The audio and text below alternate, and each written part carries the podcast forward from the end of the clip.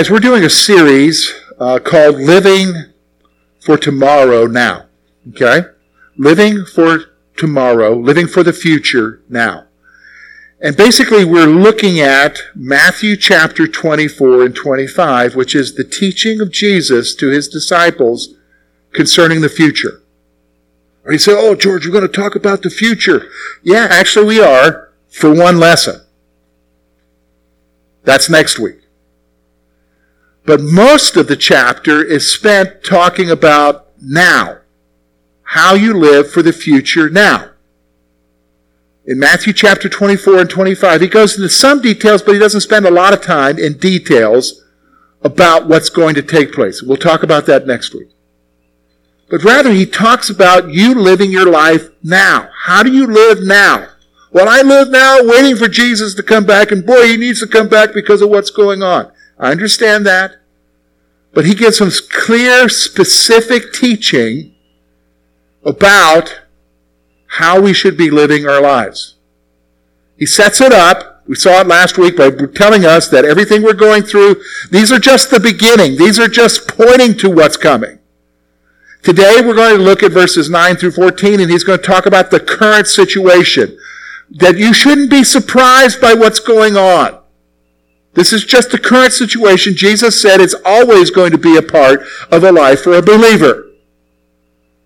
And then next week, we're going to look at what's coming. He's going to talk specifically about something that's going to happen, the future reality. And then right after that, he spends a whole lot of parables. He teaches a whole lot of parables telling you how to live your life. And that's what we're doing with this series. So today, we're going to talk about the current situation. And I think this is very applicable to where we are. Why do you say that, George? Well, just look at the news.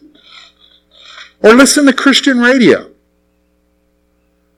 And you'll see what Jesus is talking about, but you're not going to see it in a negative, in a positive light on Christian radio. Actually, what you're going to see is a negative light. What do you mean by that, George? Well, we live in a world right now. I don't know, if you're a student of history, you understand things go ebb and flow. Do you know what I mean by that? They ebb and flow. So, in history, you'll see where there's a popularity for Christianity and then there's a waning, where Christianity becomes unpopular. And then you'll see it go back up where it's popular, then it's unpopular. And if you live life, you see that ebb and flow. Now, the problem is, is that most people aren't students of history.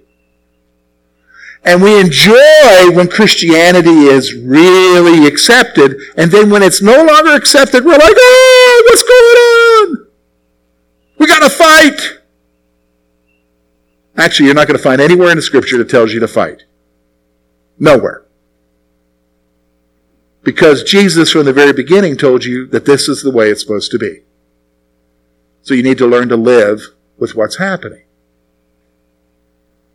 So I want to just talk about that today because there is an ebb happening. Poll after poll is showing people are walking away from the church. Christianity is not being accepted, and there are a lot of reasons why for that. Some of it has to do with the political aspect. Some of it has to do with other things. But the reality is that we're living in a time where it's not acceptable anymore. But don't be surprised by that. But here's the misunderstanding. I'm going to point out two things about the misunderstanding. Here's what I want you to see. Number one, there is a misguided concept that the world will like Christians. That's just misguided. I'm going to be honest with you, folks. I, I, know there's whole strategies about how churches operate that we need to operate in such a way so that everybody will like us. Folks, that's not possible. They're not going to like us. They may accept us because it's popular for the moment, but in reality, they don't necessarily like us or like what we believe. They just have to accept it. Did you understand what I'm saying? They just have to accept it.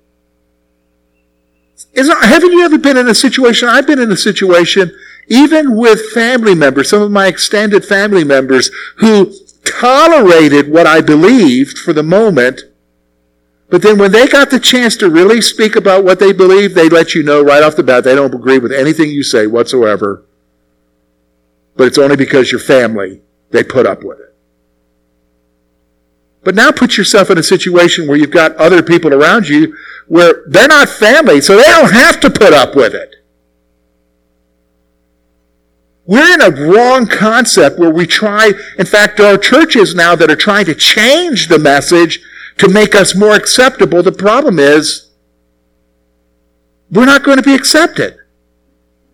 Jesus is not going to be accepted. People don't want Jesus and what he stands for.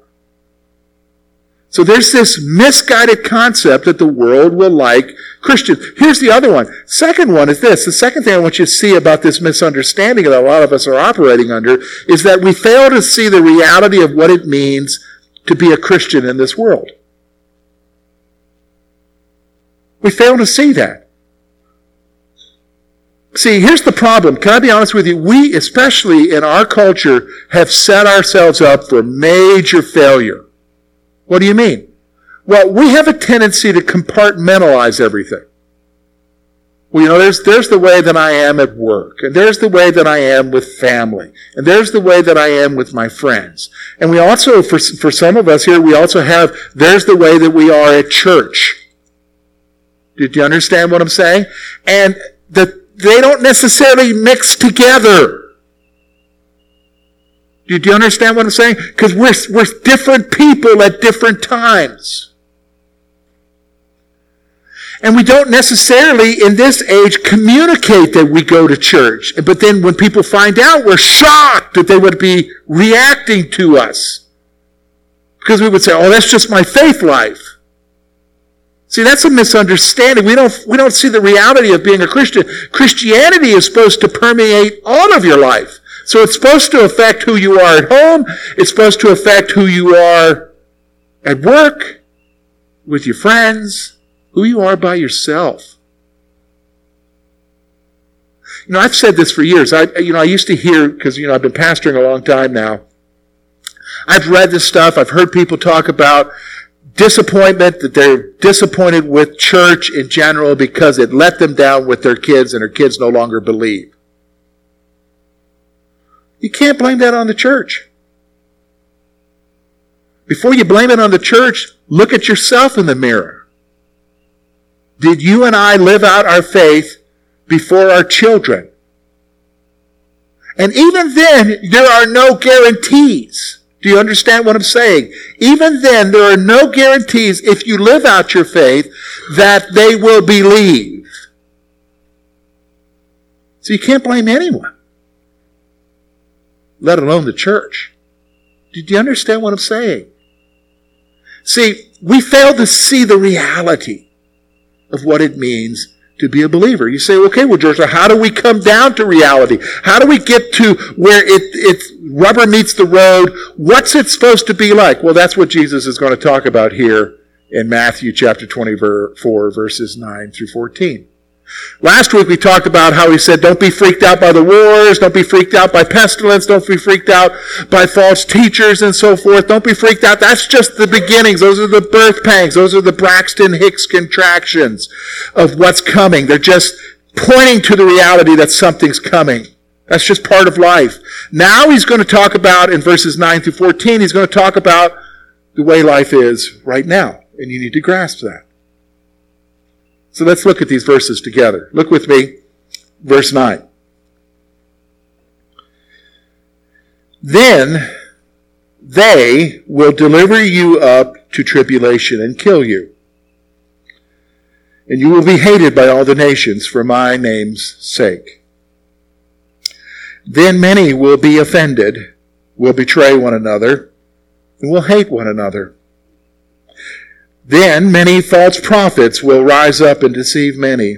And because of lawlessness, because, and because lawlessness will abound, the love of many will grow cold. But he who endures to the end shall be saved. And this gospel of the kingdom will be preached to all the world as a witness to all the nations, and then the end will come. All right, now here's what we're going to do, folks. We're going to take Jesus' teaching about the current situation that you and I need to understand, And so that we understand what he's talking about, we're going to divide it in three more sections here. Okay, so we're going to talk about opposition. Reality is, is you're going to face opposition. Okay? Then we're going to talk about spiritual darkness. There's a spiritual darkness in this world that you need to understand, and it affects us. And it can affect you. Alright? And then we're going to see a promise. A promise? That was a pretty heavy passage, George. That's pretty gloom and doom. Where's the promise there? Well, there is a promise. We're going to focus in on that. So let's talk about opposition. Okay? Let me just make a point to you. Remember I told you that we are misguided in our thinking to think that everybody's going in the world's going to like Christianity. That's misguided. How do I know that? Well, because every book of the New Testament tells you that if you follow Jesus, if you're a believer, you aren't going to be liked. You're going to be rejected. And that if they would reject Jesus, they'll reject you. Bottom line. You just need to understand that. You need to grasp it. You just need to live with it because it's a trap anyhow, right? You guys know it's a trap just in your, forget about Christianity for a moment. If you live trying to please everybody, you know that's an endless trap, right? Because the fact of the matter is, is you can't please everybody, right? Yeah, you can't. And if you operate trying to make everybody make, think like you, you're going to be running in every direction. Because the fact of the matter is, People aren't going to like you. And sometimes it doesn't even have anything to do with you. It has to do with whether or not they got their morning coffee. Do you know what I'm saying? It has to do with who cut them off before they got to you. Or whether or not they're struggling with a head cold. Or whether or not they're a morning person. You, I, I'm, I'm not married to a morning person. And my youngest is not a morning person. And they're the only two at home right now, so I've got to be careful. So it's not possible to have everybody like you, right? But for some reason, we think that as Christians, everybody's supposed to like us. But Jesus tells you right off the bat they're not. You're going to have opposition. And it's going to take place in several directions. Here's what I want you to see about the opposition. Two things, okay? Two things I want you to see. The followers of Jesus will face persecution from the world.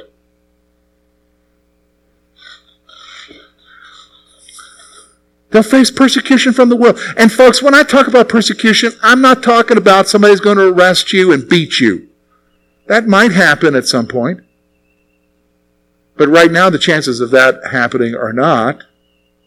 But you might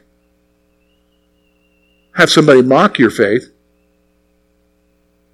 You might have somebody say you're crazy. You might have somebody say you're bigoted. That might happen. That does happen, doesn't it?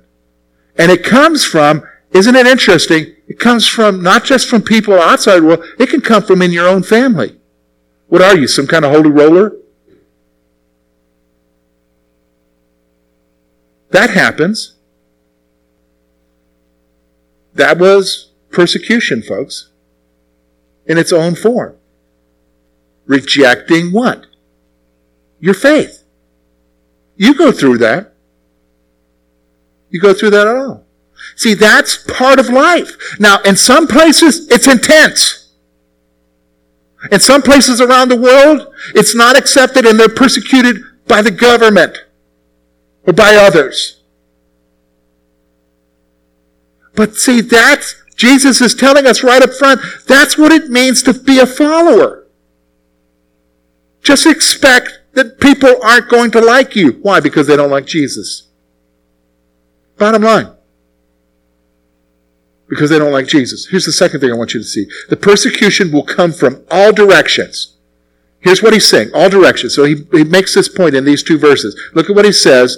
Look with me, verse 9. They will deliver you up to tribulation and kill you. You will be hated by all the nations for my name's sake. And then many will be offended, will betray one another, and will hate one another. That next verse, verse 10, is talking about personal relationships. So here's the point I want you to see. Persecution will come from all directions. Society, family, and friends. Society, family, and friends. Society, because it'll get to the point where you're not tolerated. You'll be seen as a negative on society. But it also will happen from family.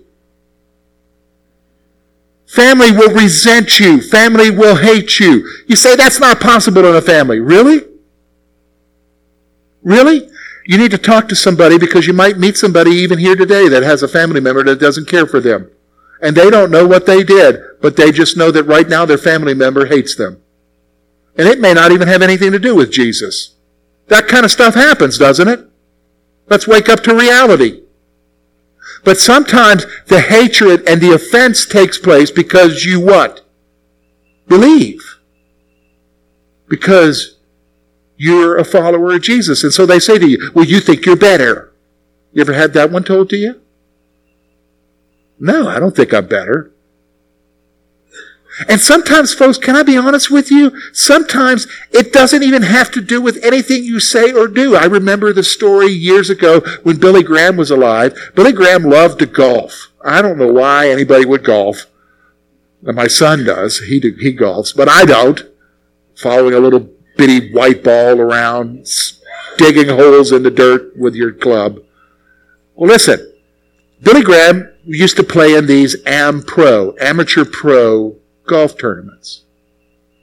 And the story is, is that he played one of these tournaments and the group of guys that he went around with, one of the pros went back to the locker room and he got to the locker room and he's slamming the door on his locker and he's saying, Oh, that Billy Graham! Ah! And another pro who was standing there said, Wow, Billy must have been pretty rough on you. What did he say? And the guy who was slamming the stuff around and cursing Billy Graham stopped for a moment and he looked down at the ground and he said, he didn't say anything.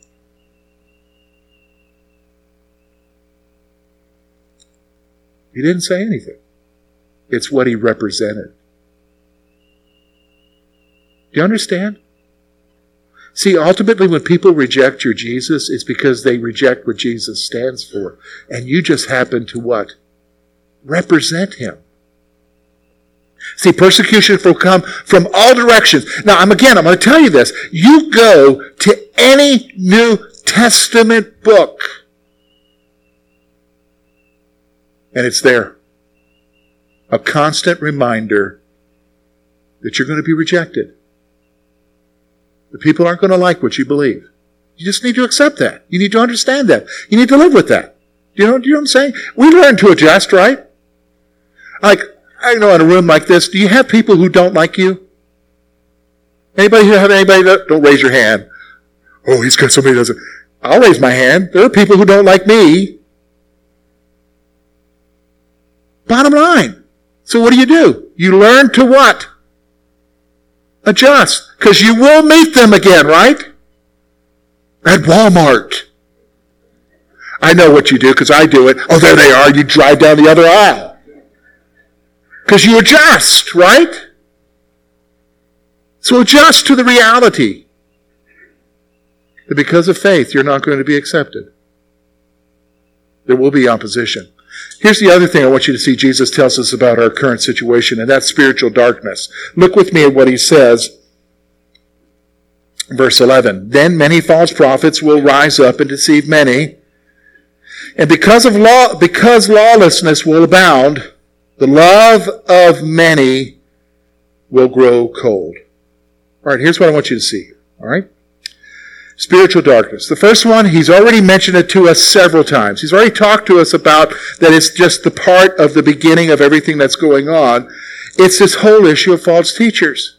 You've got to be aware. Just like Jesus is telling you that you're going to suffer for your faith because you believe, you are also going to be attacked, hindered, influenced by false teachers if you don't realize it. And folks, they're on your TV and on your radio. They're in your bookstore. They're on the internet. They are constantly purveying lies to deceive you concerning the grace that you have in Jesus Christ. Just being honest with you. And they're there. They're real. They're on television right now. One of the biggest lies that is out there is that God wants you to be what? Healthy and wealthy. And if you're not healthy and wealthy, it's because you don't have enough what? Faith. Folks, nobody has enough faith. Seems to me the only people who are getting healthy and wealthy are what? The guy telling you to be healthy and wealthy. By the way, send him a seed gift of $100. They're out there. But it's not just those guys like that. There are guys who are even in some of our Bible believing churches who are subtly teaching things to you that are wrong, deceiving you. So here's what I want you to see about this spiritual darkness aspect. Number one, false teachers will uh, emerge and deceive many with a false gospel. Bottom line. False teachers will emerge and deceive many with a false gospel. And folks, they're not from outside of the church, they come up from inside of the church. You've got to be on guard for false teachers. Test everything. I'm going to be honest with you. Listen to me. It is not a compliment to George to say, Wow, George, I've learned so much from you. That's not a compliment to me. A better compliment would be, Wow, George, I've learned so much from the Bible. What does that tell you?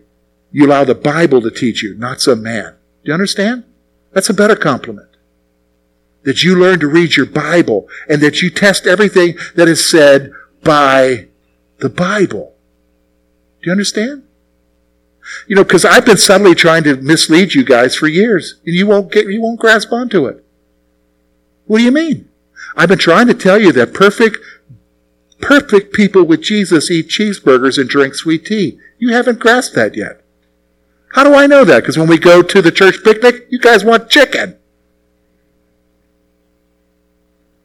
Because we see through you, George. Yeah, because you study the Word. You know that that has nothing to do with your acceptance with Jesus, right?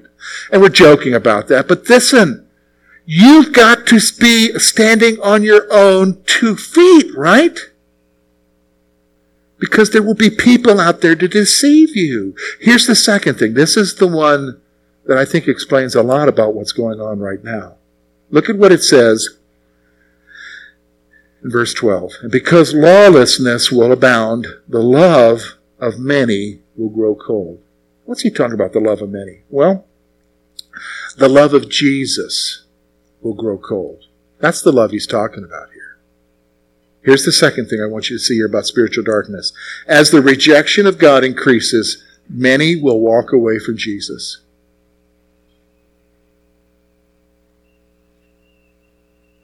Aren't we seeing that? Aren't we seeing and watching people that should know better, that grew up listening and hearing, all of a sudden deciding to walk away from the faith? Because what the world has to offer is what seems to be better. Jesus told us it was going to be like that. That's just part of spiritual darkness, isn't it? That as wickedness increases in the world, lawlessness increases, the rejection of God. The love of many will what? The love of many for Jesus will what? Grow cold.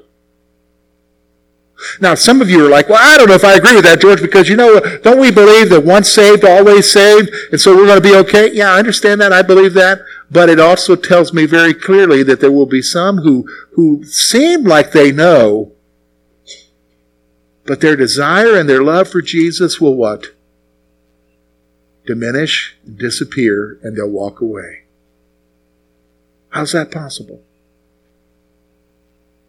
That's the world we live in. That's the world we live in. Isn't that the world we live in right now? That's the world we live in. We shouldn't be shocked, should we? We say, wow, George, you know what? You just talked to us earlier and you prayed about coming in here and finding Jesus and being, sensing His presence in our lives, and then you bring this message, and holy cow, this is heavy. This has been gloom and doom. Yeah, but the wonderful thing about Jesus is even though he tells you reality, he gives you a promise. He gives you something to hold on to.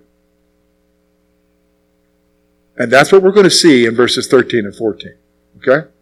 Notice with me the promise. Okay? There's actually two promises. Right? But he who endures to the end shall be saved. And the gospel of the kingdom will be preached in all the world as a witness to all the nations. And then the end will come. Two things I want you to see about the promise. Here's the first one. Those who faithfully follow Jesus to the end will be saved. That's the promise.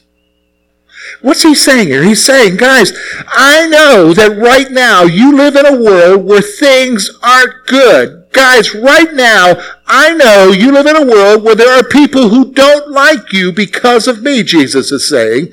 I know right now that you're going to go through intense stuff in this world, but I'm telling you, hang on, because if you hang on to your faith and you hang on in your trust to the end, you'll be saved. We say, why are I saved right now? Yes, but salvation is a threefold process, folks. Salvation, what do you mean a threefold process? Theologically, salvation happens in three phases. There's the initial phase, you are saved, you're justified, there is the sanctification process, which is the process that all of us are going through right now, where we're being saved, we're being made to be like Jesus. That's where the Holy Spirit deals with you about the junk in your life. And then it says that you are going to be saved. That is what? You will be glorified. That is, you will go to be with Jesus. You'll no longer have this body. You'll have a whole new body, a body that's not interested in sin, a body that will be redeemed. You'll be saved. Fully saved. That's what he's talking about here. Hang on. Don't give in. Don't throw in the towel.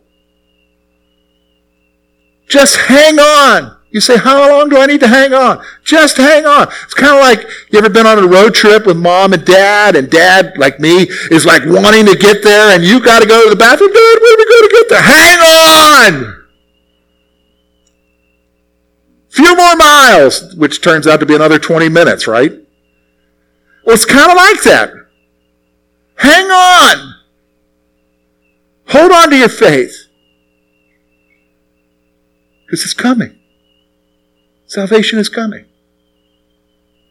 Here's the second thing it tells us, and this is the promise that you and I need to grasp. Because, you know, we live in a world right now where, you know, because things are changing and because people get elected or not elected and, and, and, and we see things different and people don't seem to like Christians anymore or, or blah, blah, blah, and it just goes on and on. You'll hear people say, this is the end.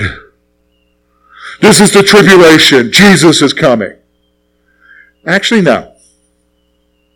How do I know that? Because of the next promise.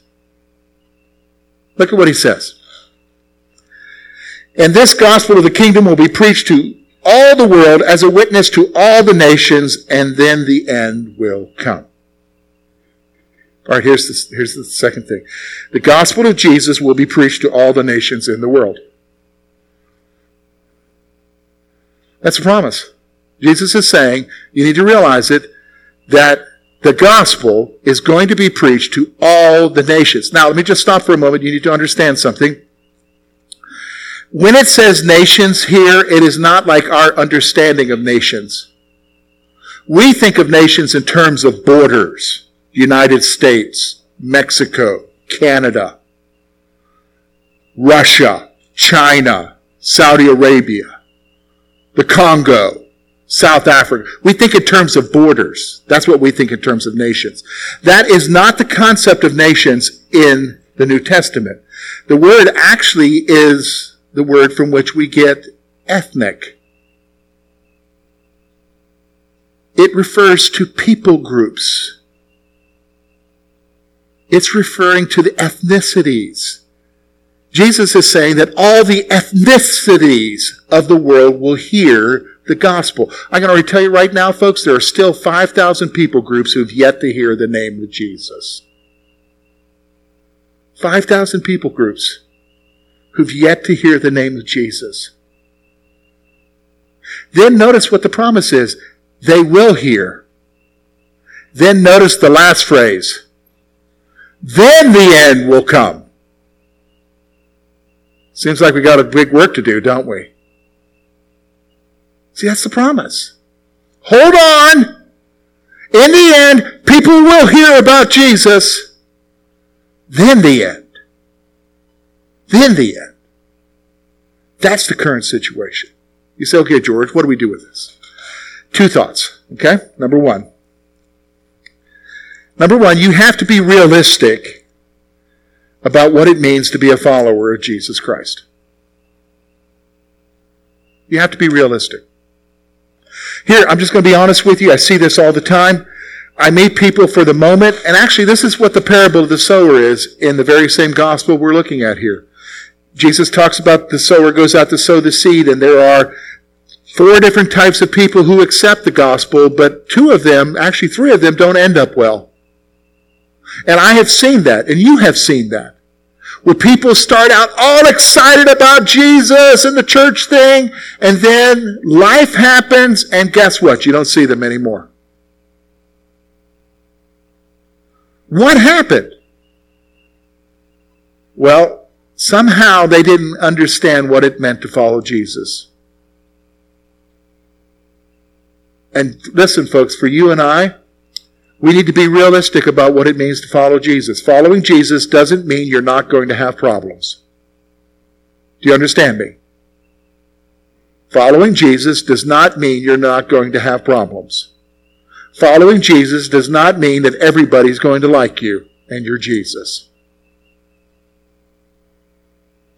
Do you understand? You got to be realistic about that.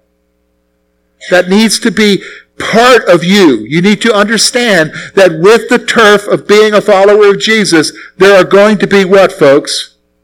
Problems. Problems. Here's the second thing. Hold on to your faith in spite of what's happening around you. Some of you need to hear that. Some of you are like on the edge of just walking away because things are so intense right now in your life. You've asked God to do something for you and it seems like He's not listening to you. So you're kind of like, well, I'm done if you're not going to help me. Listen, you just hold on. He doesn't communicate the way that you communicate. It doesn't mean that He's not working. He probably already is working and you're not even aware of it. But you hold on. Hold on in the midst of whatever it is at work you're facing because people don't like you because you follow Jesus. Hold on in the midst of your family situation because maybe you've got a loved one or something that's rejecting faith right now. Hold on. Hold on in spite of all that you're going through. Hold on to your faith. Hold on to the promise. Because one thing, one day things will get better. It may not get better here, but they will be better later on. Do you understand? Listen, do you hear me? Nobody promises you better now.